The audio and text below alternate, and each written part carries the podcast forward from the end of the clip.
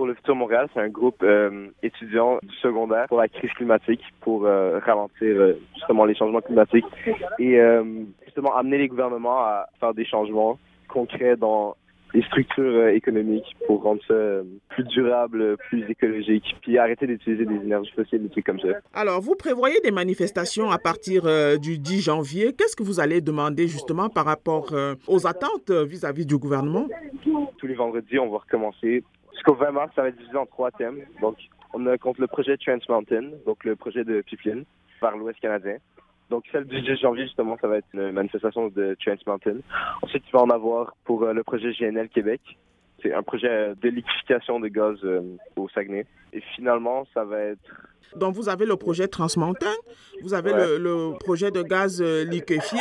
Est-ce que vous souhaitez que ces projets-là soient simplement abandonnés? Bah oui, parce que c'est justement, c'est pas des projets d'économie durable. Dans la situation, on est, on peut juste plus se permettre d'avoir des projets comme ça. Là, on voit, euh, par exemple, euh, en ce moment, les horribles feux qu'il y a en Australie, les 500 000 animaux qui sont déjà morts. Là, on n'a plus le temps de juste de continuer à faire des projets polluants.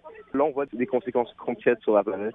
On n'a pas juste le temps de faire lentement la transition. Faut dès maintenant, faut activer le changement tout de suite. Donc oui, on veut que justement ces projets soient abandonnés. Dites-moi, Mika, euh, est-ce que vous avez déjà eu à participer à d'autres euh, manifestations par le passé? Ah ben oui, l'an dernier, euh, avec les anciens porte-parole, Sarah Monpetit et Albert Lalonde, justement, il y avait les manifestations à chaque vendredi, comme on va recommencer. Donc ça, je participais à...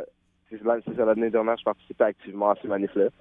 Sinon, j'ai participé à des actions de Extinction Rébellion, une manifestation contre le racisme aussi qu'il y avait eu euh, dans Parc Extension.